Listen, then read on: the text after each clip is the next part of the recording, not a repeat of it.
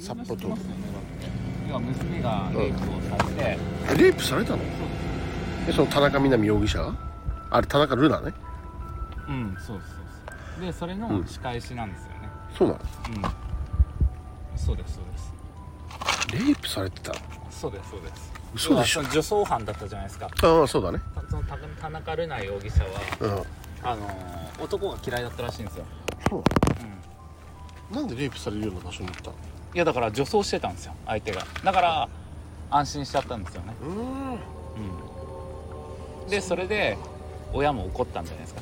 でもうこの連絡してこないでくれっていうじで終わったのにそこからまた来たんですよ。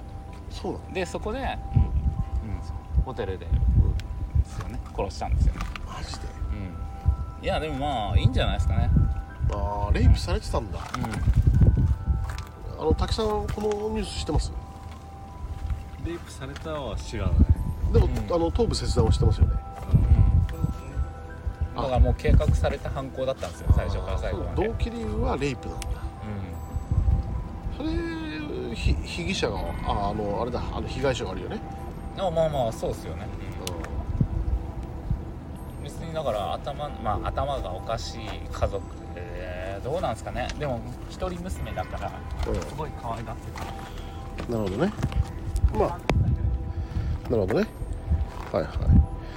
えー田中瑠奈容疑者が、えー来店した時に、えー恐怖体験が、えー札幌首切り殺人事件すすきのの町で、えー容疑者が見せていた異常な素顔と書いてありますね、えー札幌すすきののホテルで男性、えー過去62歳が殺害殺害され、えー頭部が切断された遺体で見つかった事件、えー北海道県警は、えー北海道、えー道警はですね死体遺棄などの疑いで、えー田中瑠奈容疑者と、えー父親で、えー精神科医の、えーその、えー修容疑者59歳、えー母親の、えー、子容疑者60歳の、えー一家3人を逮捕した。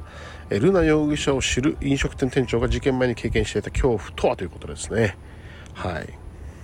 っていう感じなんですけれども、なんかそのさっき翔くんが言ったね、えー転売屋の翔くんが言った、えー情報だと、えーその田中瑠奈はね、えーまあもう亡くなられた、えー被害者の、えー浦西さんね、えー浦西さんにレイプをされていたと。はい。でいいんだよね翔くんね。これ間違いない情報なのかな？多分。はいはいってなるとちょっと話はまた変わってくるんですよね、はい。で田中瑠奈はまああのーもう人を殺してるのは間違いないからね、まあ、容疑者って言うけどあのー男は嫌いだったと。いうことでいいんですね。うん。はい。じゃあレイプされて殺してしまったと。